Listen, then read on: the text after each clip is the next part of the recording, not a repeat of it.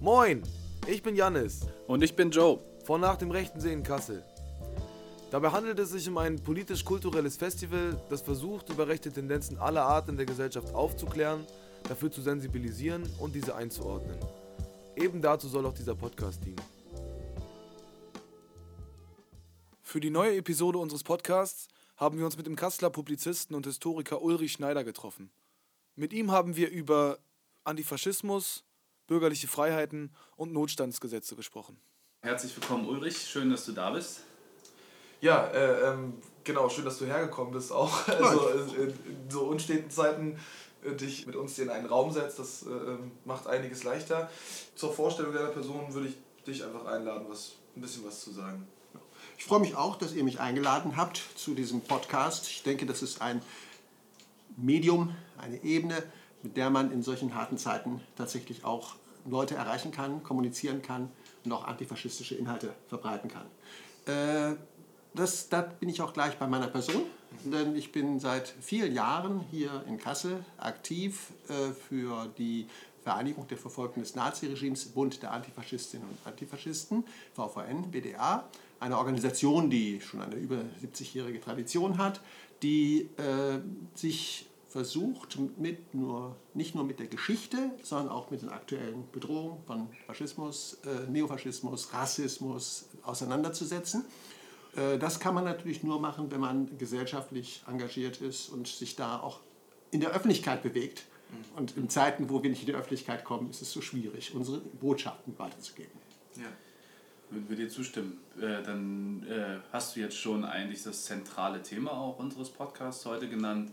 Äh, vielleicht kannst du ein ungefähres Verständnis oder dein Verständnis von Antifaschismus äh, kurz vorstellen, dass wir da einsteigen.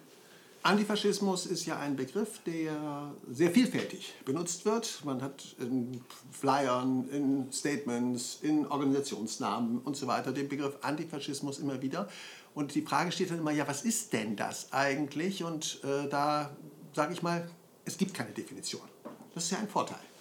Es gibt eine Beschreibung, eine Beschreibung dessen, was äh, Inhalte antifaschistischer Politik und antifaschistischen Handelns ist ausgehend eigentlich äh, von der Tradition der Historie, als es nämlich darum ging, sich gegen den realen Faschismus zu wehren, beziehungsweise die Drohung der faschistischen Gefahr in Deutschland schon 1929, 29, 30 äh, gab es antifaschistische Aktionen. Es gab 31 die antifaschistische Aktion als Organisation unter diesem Titel.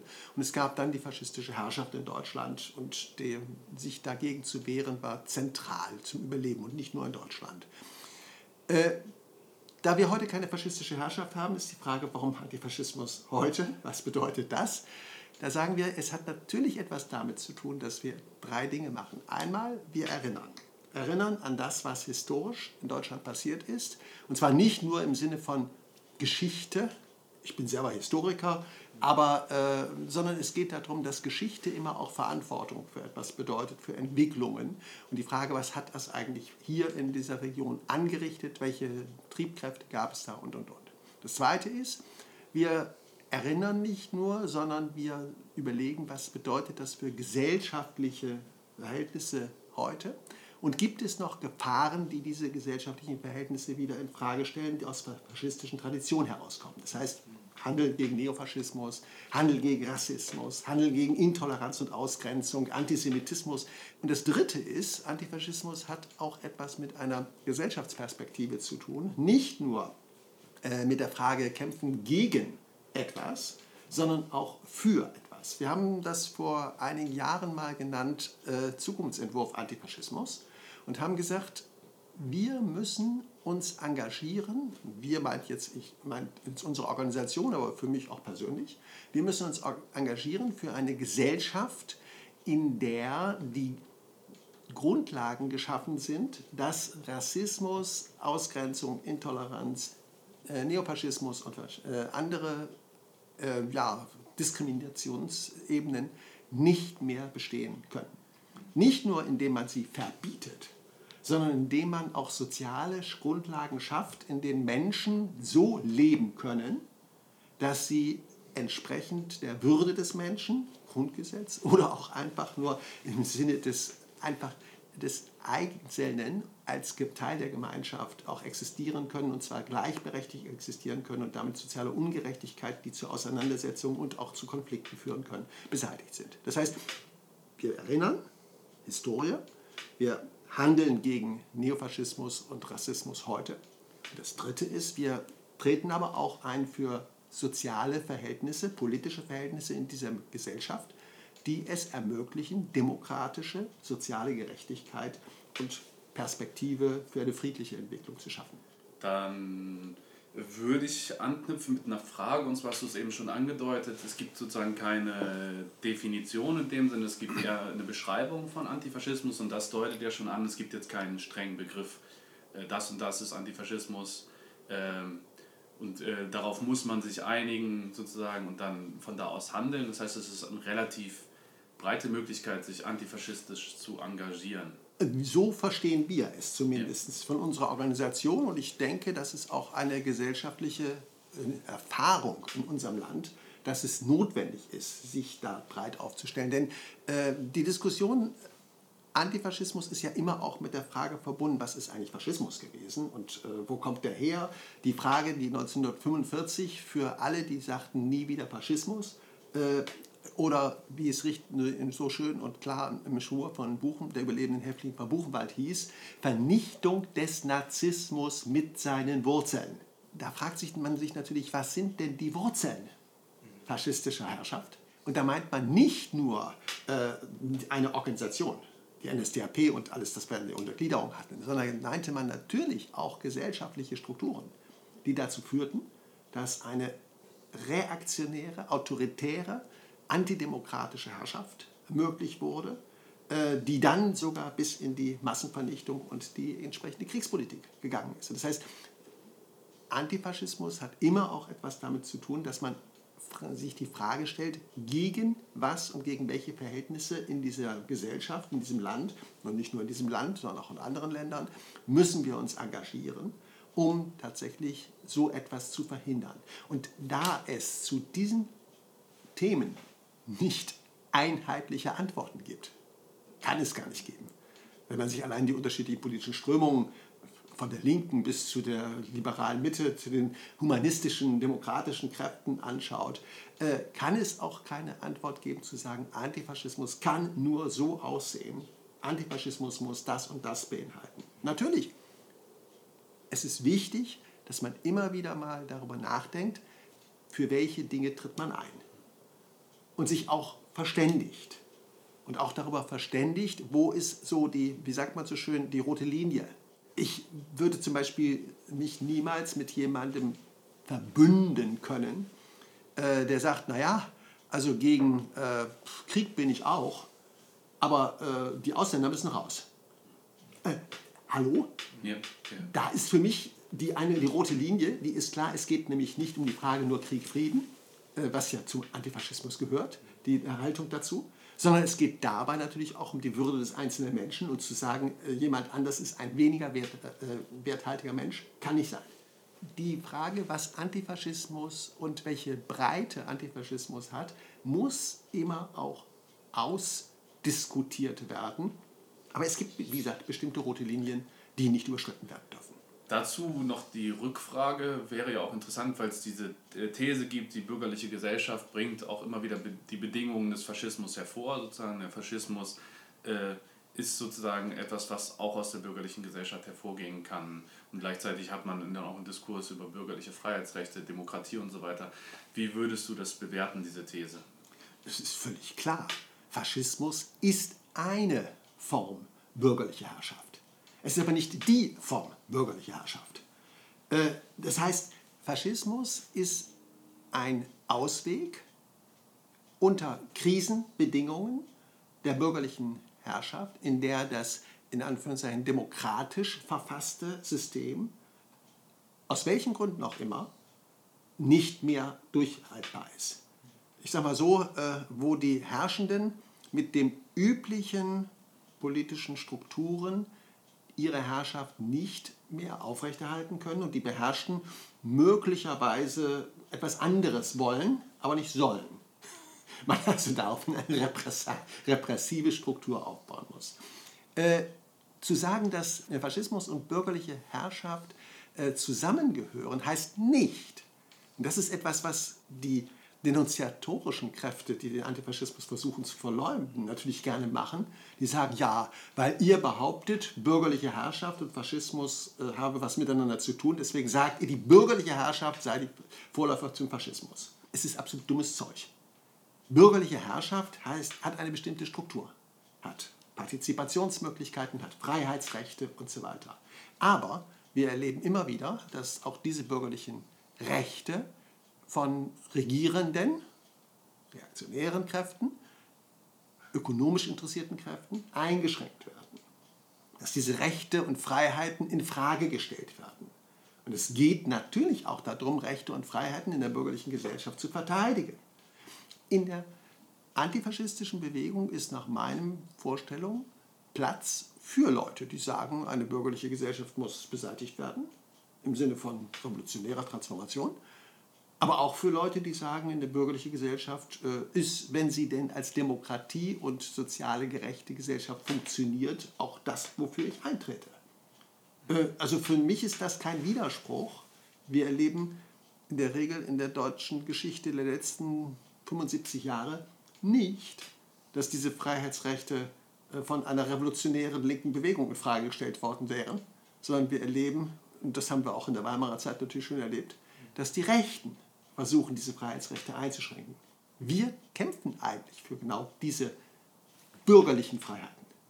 Nicht für die bürgerliche Gesellschaft, aber wir kämpfen dafür, dass die Freiheitsrechte, die die bürgerliche Gesellschaft hervorgebracht hat, dass die gesichert bleiben. Und zugleich, das meintest du ja gerade, ähm, gehört zu den zentralen Ankerpunkten von Antifaschismus auch, dass man diese Zukunftsperspektive mindestens diskutabel hält. Ne? Also das war... Ähm, Auf jeden Fall. Ja. Also Antifaschismus ist nicht nur etwas gegen etwas, es ist nicht nur rückwärtsgewandt bezogen auf die Historie der Erfahrungen mit dem deutschen Faschismus als Nationalsozialismus und dem italienischen Faschismus, dem spanischen Junta-Faschismus und Franco-Junta, äh, sondern das ist etwas, was wir, wo wir sagen, daraus ist auch für uns eine Gesellschaftsperspektive, und zwar keine parteipolitische, sondern eine Gesellschaftsperspektive ableitbar. Jetzt hast du gerade schon so ein paar, ähm, also darauf hingedeutet, dass es verschiedene Faschismusarten gibt. Äh, ähm, wir hatten das eingangs, äh, ähm, wir sind von der Definition von Antifaschismus oder einer Definition von Antifaschismus ausgegangen. Den Begriff des Faschismus selbst werden wir wahrscheinlich jetzt nicht äh, ähm, erschöpfend diskutieren können. Ähm, aber vielleicht sagst du kurz was dazu, welches Verhältnis der Nationalsozialismus zum Antifaschismus hat, wie du ihn dir vorstellst. Hm. Also die Diskussion wird ja öfters geführt, kann man von einer einheitlichen Faschismustheorie sprechen. Ich denke, es gibt viele gute Gründe, dass man sich wissenschaftlich Gedanken darüber macht, was Faschismus eigentlich gewesen ist. Und es gibt auch sehr viele sinnvolle Faschismus-Theorie-Ansätze, die aber eines gemeinsam haben müssen, und das hat auch dann wieder was mit Handlungsperspektive zu tun, dass sie nicht nur Theorieansätze sind, sondern dass sie tatsächlich auch gucken, unter welchen gesellschaftlichen Verhältnissen, die in den jeweiligen Ländern sehr unterschiedlich gewesen sind, äh, sich eine faschistische Herrschaft wie entwickelt hat. Natürlich hat der Nationalsozialismus und der italienische Faschismus völlig unterschiedliche Facetten. Das kommt daher, dass also der italienische Faschismus von Anfang an äh, erst einmal eine sehr sozialpolitische Dimension hatte.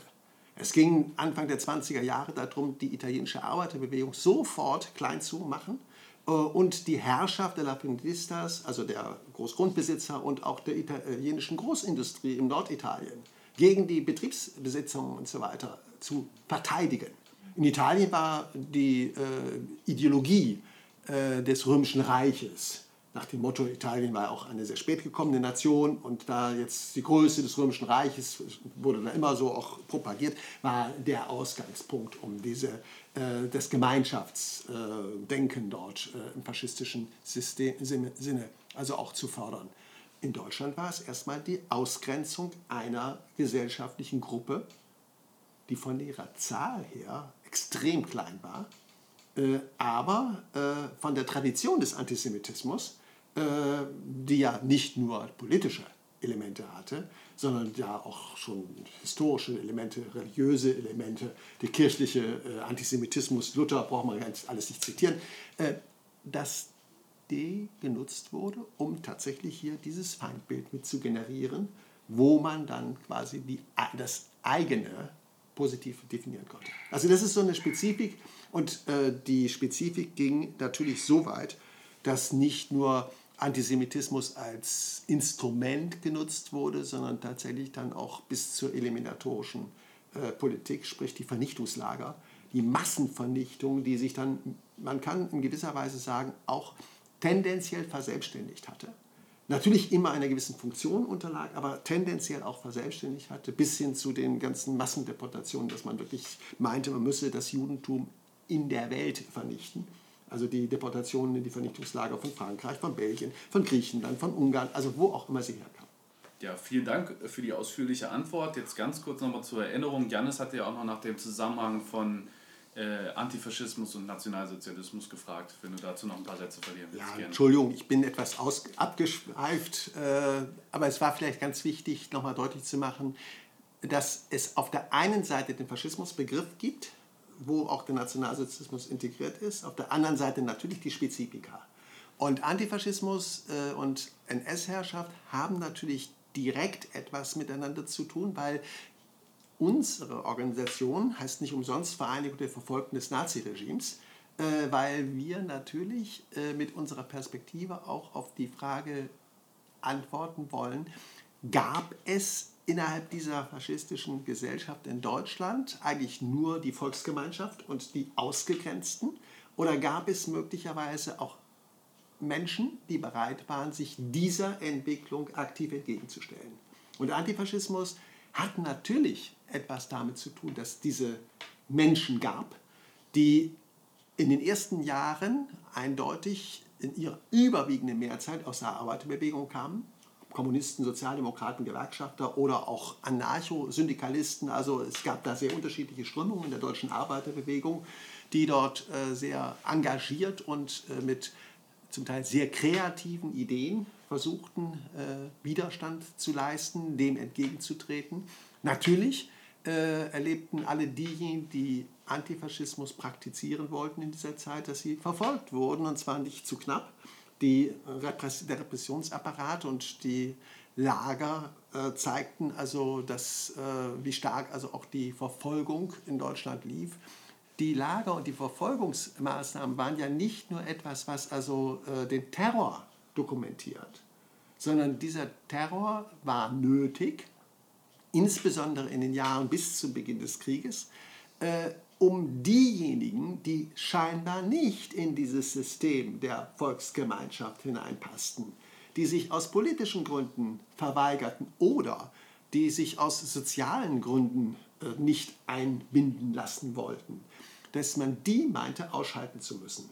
Klar ist, äh, dass äh, je länger der politische Terror, die Verfolgungsmaßnahmen dauerten und je mehr auch die in Anführungszeichen breite Masse der Bevölkerung durch die äh, ja, Segnungen der Volksgemeinschaft äh, beglückt wurden.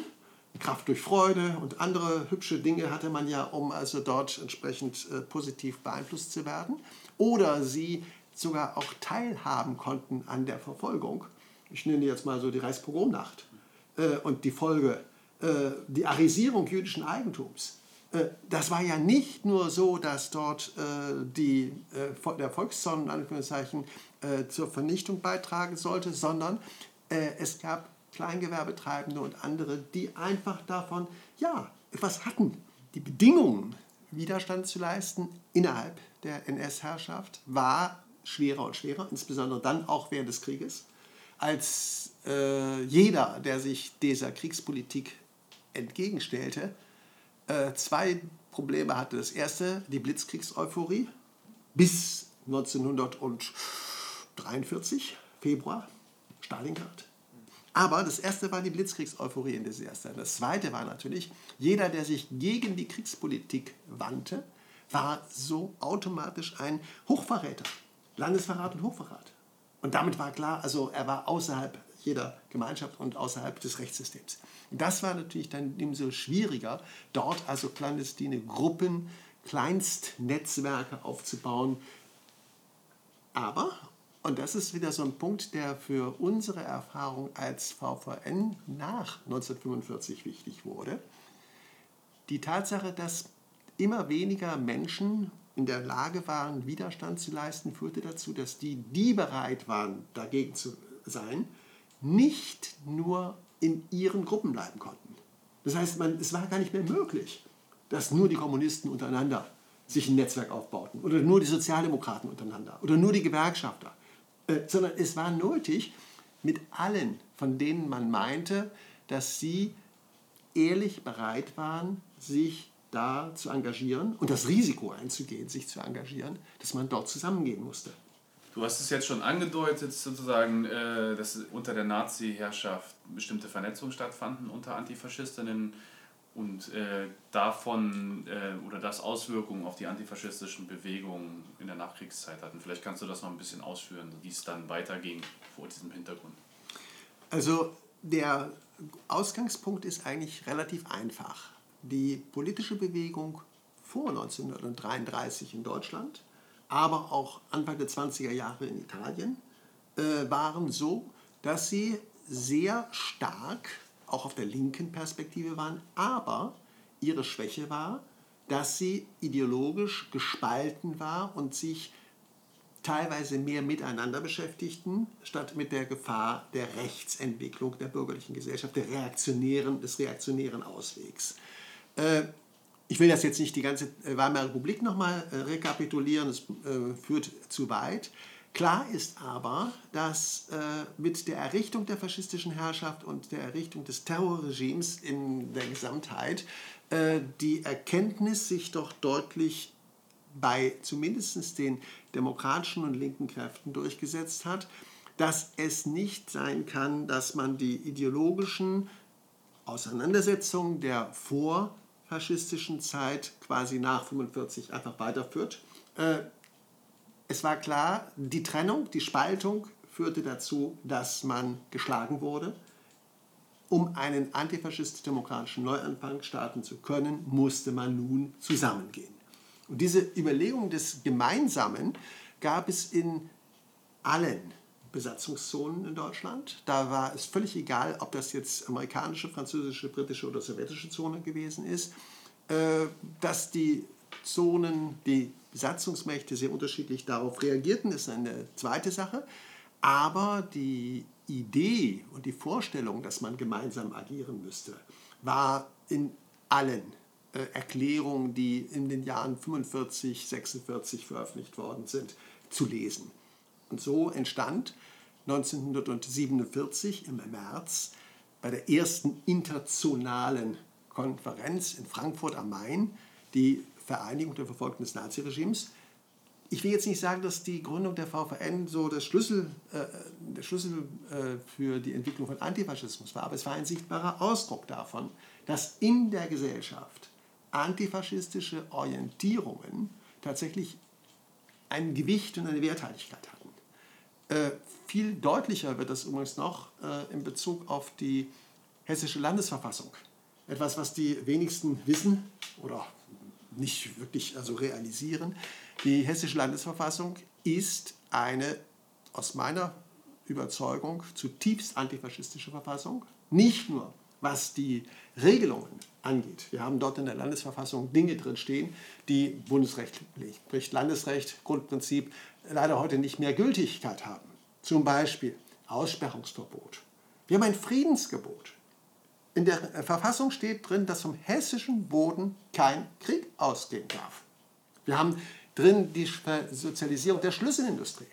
Und zwar nicht deswegen, weil man meinte, dass es wirtschaftlich so äh, kompliziert ist, dass man die sozialisieren muss, damit man anschließend die privatisieren wieder kann, sondern weil man sagte, der Einfluss des Groß und, äh, der großen Kapitalien und der Einfluss der wirtschaftlich dominierenden Macht auf die Politik hat dazu geführt, dass der Faschismus an die Macht gebracht wurde.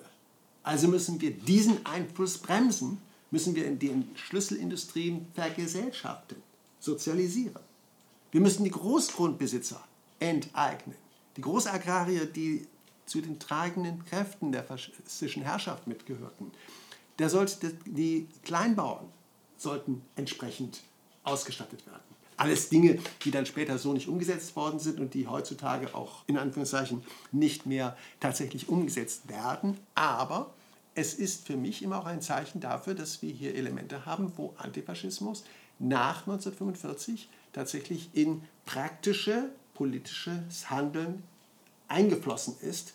Und es ist immer die Frage der Durchsetzbarkeit oder Durchsetzungsfähigkeit der gesellschaftlichen Kräfte und der gesellschaftlichen Diskussionen wie weit bestimmte Positionen tatsächlich nicht nur aufgeschrieben werden, sondern der Wirklichkeit näher gebracht werden. Äh, jetzt hattest du ähm, erzählt davon, dass in der hessischen Verfassung die Sozialisierung der Industrie festgehalten ist, auch als Reaktion auf die faschistische Herrschaft des Nationalsozialismus.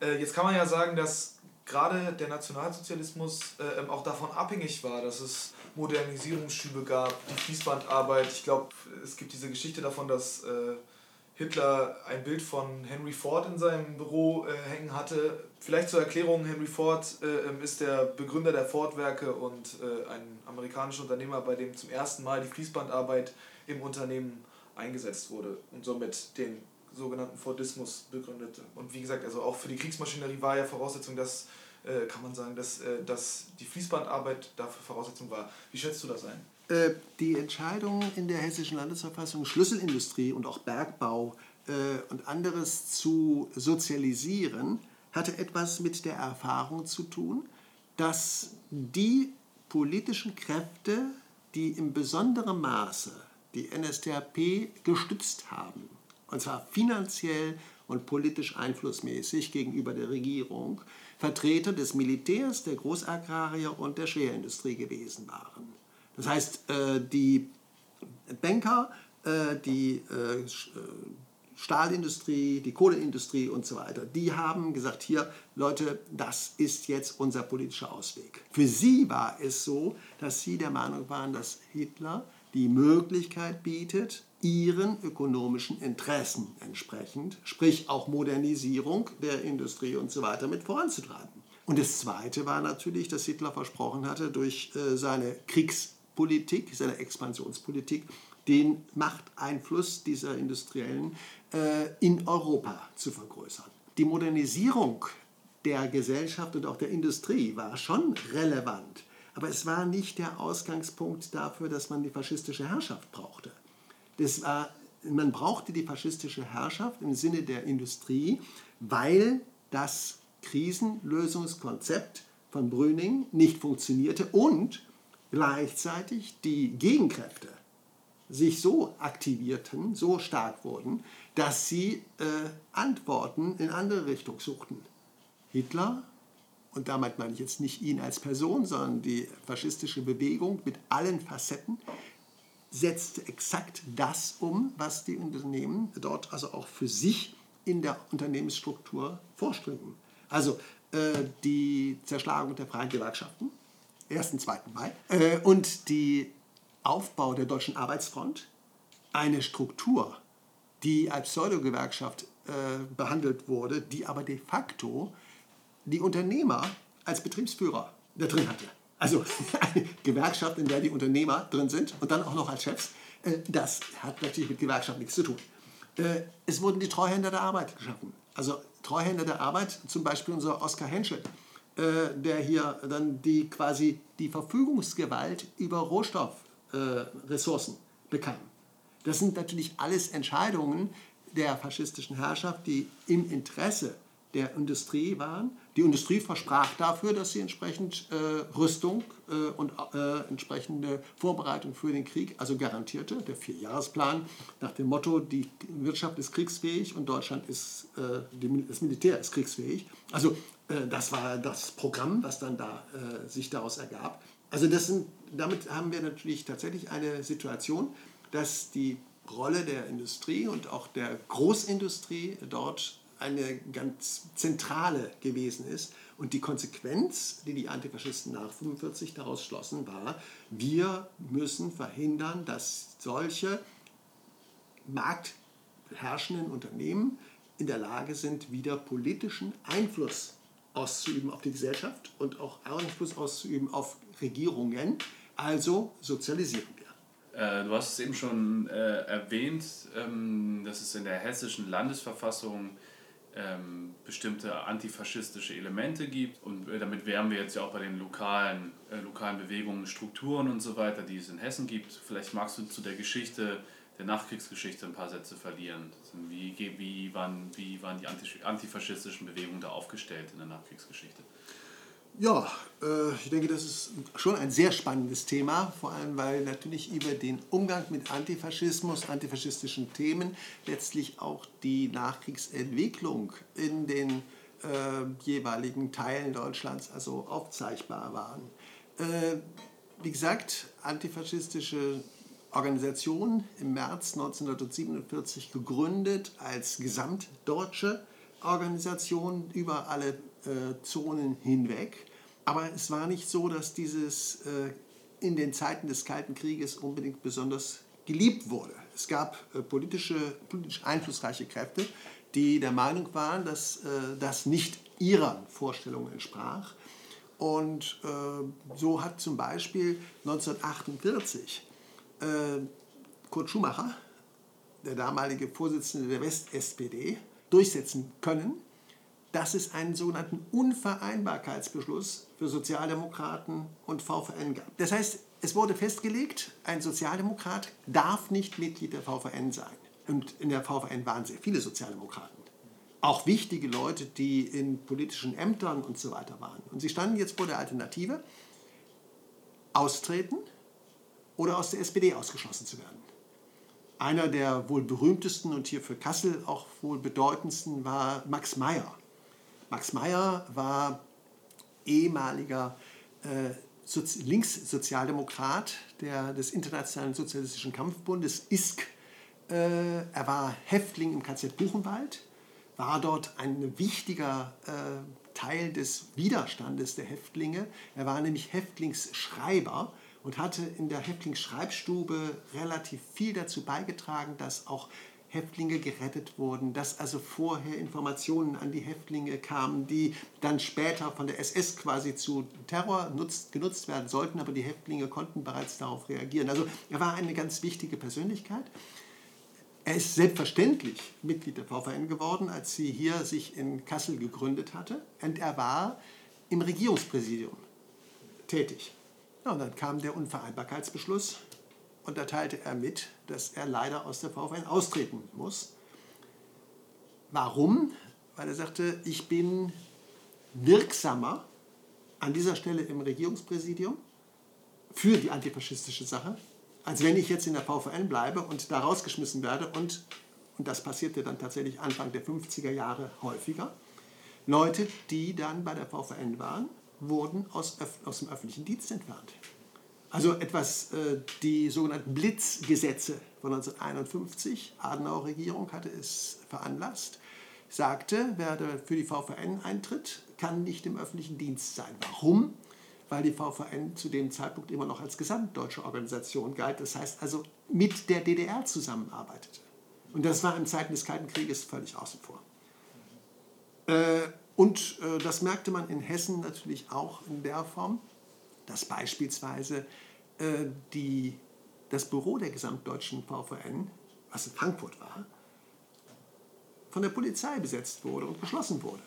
Aber äh, das sind so Erfahrungen, die die VVN sammeln musste und die dazu führten, dass die Organisation, die antifaschistische Organisation, die angetreten ist mit einem sehr politisch breiten Spektrum, da drin waren Vertreter der CDU gewesen, da drin waren sogar ein Vertreter der LDPD, also der Liberaldemokratischen Partei.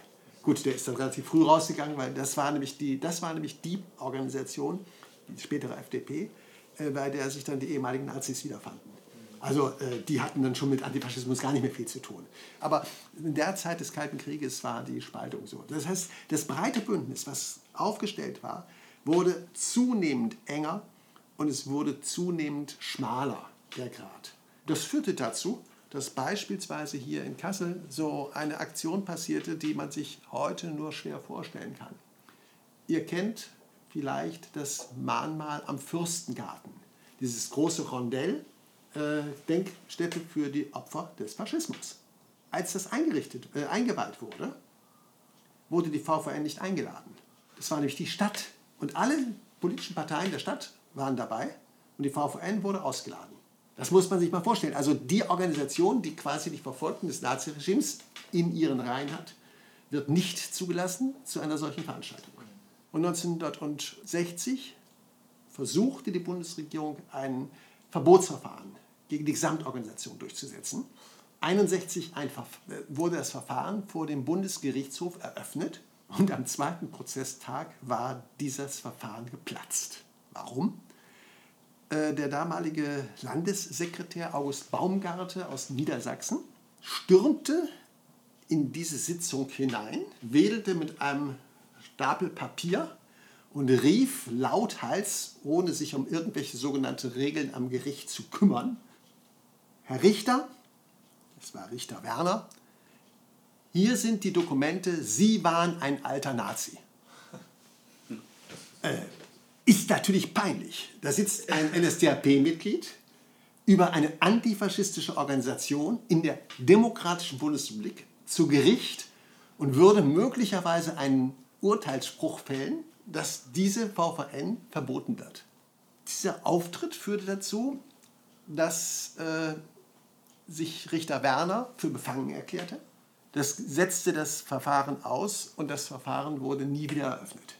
Und in der Tat, Anfang der 60er Jahre hatte sich in der Gesellschaft etwas verändert.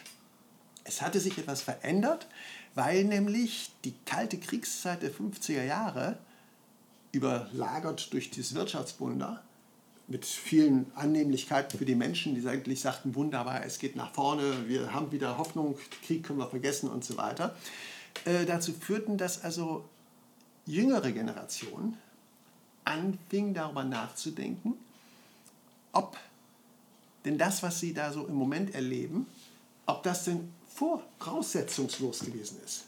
Ob es irgendwie eine Stunde Null gegeben hätte, wo alles nicht mehr da war. Und es gab ein zweites, was damals massiv die politische, gesellschaftliche Diskussion geprägt hat. Das war nämlich der Versuch, Gesetze einzuführen, oder genau gesagt ein Gesetz einzuführen, was man ja auch sagen kann, ja gut, es gibt Notwendigkeiten wie äh, Katastrophensituationen, die man, wo man sowas braucht. Aber was auch der politischen Öffentlichkeit sehr schnell deutlich machte, äh, da hatte man noch andere Intentionen, nämlich die Notstandsgesetze. Es war klar, hier versucht jemand demokratische Regeln und Freiheiten in Frage zu stellen. Und das führte dazu, dass tatsächlich sich eine Opposition bildete, die nicht nur im Parlament sich zu Wort meldete, denn da waren drei Parteien vertreten. Oder genau gesagt vier, wenn man die CSU als selbstständige Partei nimmt. Das war die SPD, die FDP und die CDU-CSU. Mehr waren es nicht. Und die FDP war eine sehr kleine Partei gewesen, äh, die aber in dem Moment etwas liberaler war. Und dort gab es dann auf einmal die Notwendigkeit zu sagen, wir müssen uns draußen äußern. Wir müssen uns auf den Straßen äußern. Wir müssen auch mal gegen die vorherrschenden Tendenzen uns öffentlich artikulieren. Ähm, dann können wir vielleicht sogar den Bogen schlagen äh, zu dem, was wir am Anfang ein bisschen diskutiert haben, weil du gesagt hast, äh, Antifaschismus kann auch bedeuten, bürgerliche Freiheitsrechte zu verteidigen. Wie würdest du vor dem Hintergrund dann äh, die APO, die du jetzt erwähnt hast, einordnen? Ist das eine antifaschistische Bewegung gewesen? APO meint vielleicht nochmal Zeit. Die außer, außerparlamentarische Opposition. Ja. Gut, äh, APO und 68er Bewegung 1968 wird ja immer gerne so in einem äh, Satz gebracht, auch die Studentenbewegung dabei. Ich denke, die APO war eine zentrale gesellschaftliche Bewegung, weil es nicht eine Organisation war, äh, die viele Elemente enthielt, in denen auch Antifaschismus sich wiederfand. APO war nicht per se antifaschistisch. Dazu waren die Themen zu vielfältig. Aber antifaschistische Organisationen waren Teil der APO, muss man so zu sagen. Und auch antifaschistische Ansätze waren Teil der APO. Und das ist etwas, wo, glaube ich, auch die Organisation sehr stark sich entwickelt hat und auch gewachsen ist. Es gab wenn man sich die Themen anschaut, die damals waren, es ging um die innere Verfasstheit der Bundesrepublik. Das heißt, was sind die Traditionen, auf denen man äh, beruhte? Die Fragen kamen von den jungen Leuten, der nachgeborenen Generation, den Studenten. Sind das alles unsere, die Faschisten, die da, oder die ehemaligen Faschisten, die uns jetzt quasi erzählen wollen, wie die Welt aussieht? Das zweite war demokratische Rechte verteidigen, also gegen die Notstandsgesetzgebung, gegen alle Einschränkungen von Freiheitsrechten, die man dachte, als Konsequenz aus der faschistischen Herrschaft als Sicherungselemente drin zu haben. Wenn die jetzt in Frage gestellt werden, heißt das ja, dass tendenziell wieder faschistische Herrschaftsformen denkbar sind. Scheinbar. Oder zumindest autoritäre und reaktionäre Herrschaftsformen, die außerhalb demokratisch legitimierter Strukturen sind. Und das dritte war äh, Vietnamkrieg.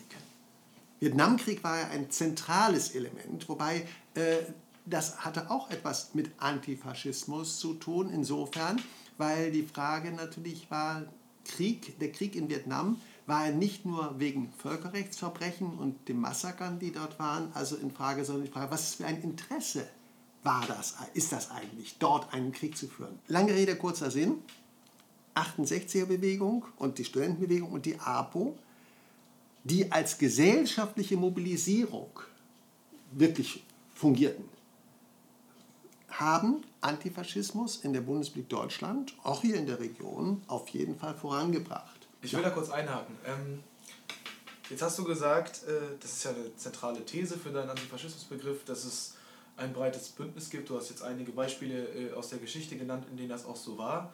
Heute erlebt man das, glaube ich, stärker, dass Antifa als ein einheitlicher Begriff für so eine Gruppe, die so äh, ähm, irgendwie linksgerichtet sind ideologisch und äh, ähm, auch als eine solche einheitliche Gruppe irgendwie agieren und dann wird von antifaschistischer auch Gewalt geredet und das irgendwie problematisiert. Äh, äh, das scheint ja diesem Begriff, den du gibst, mit dem breiten Bündnis irgendwie entgegenzustehen. Also ich finde diesen Begriff Antifa äh, sehr problematisch. Nein, problematisch ist nicht richtig. Es ist, er ist ein Kampfbegriff und zwar nicht der Antifaschisten.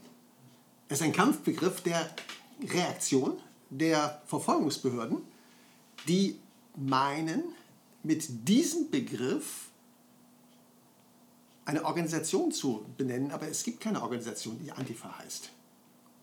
Es gibt gesellschaftliche Bewegung, die sehr unterschiedlich aufgestellt ist. Natürlich gibt es in dem antifaschistischen Spektrum auch was die Frage Gewalt oder äh, Militanz, sagen wir doch lieber so, Gewalt klingt immer so, als würde da bewusst etwas zerstört werden.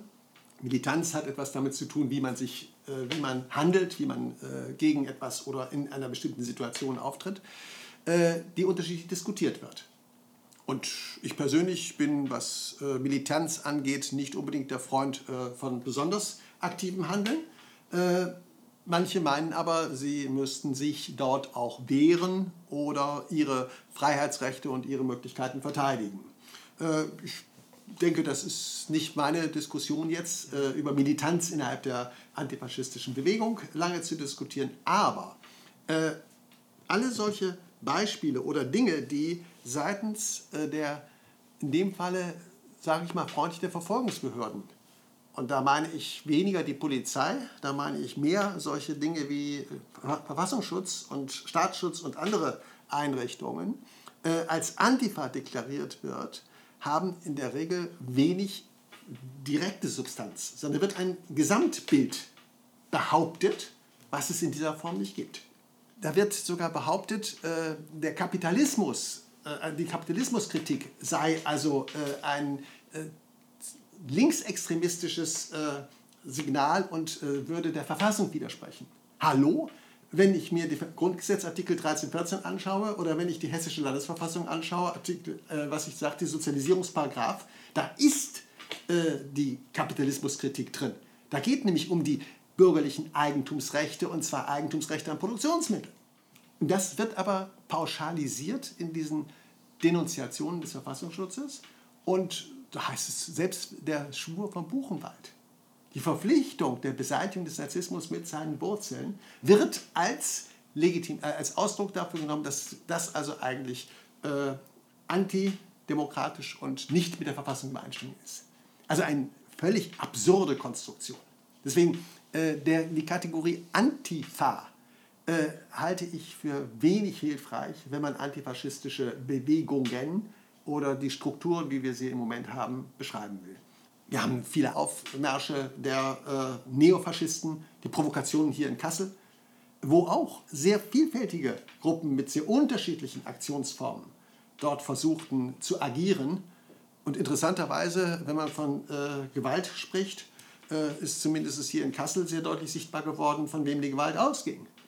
Als dort äh, auf der Marschstrecke sich eine Handvoll Aktivisten friedlich hinsetzen wollten, kam die Sondereinsatzkommando mit Pfefferspray und anderen, die sie sofort sehr brutal und militant in dem Fall gegen die Antifaschisten eingesetzt haben. Dass uns dann vorgeworfen wird, ihr verteidigt Fasch äh, Gewalt.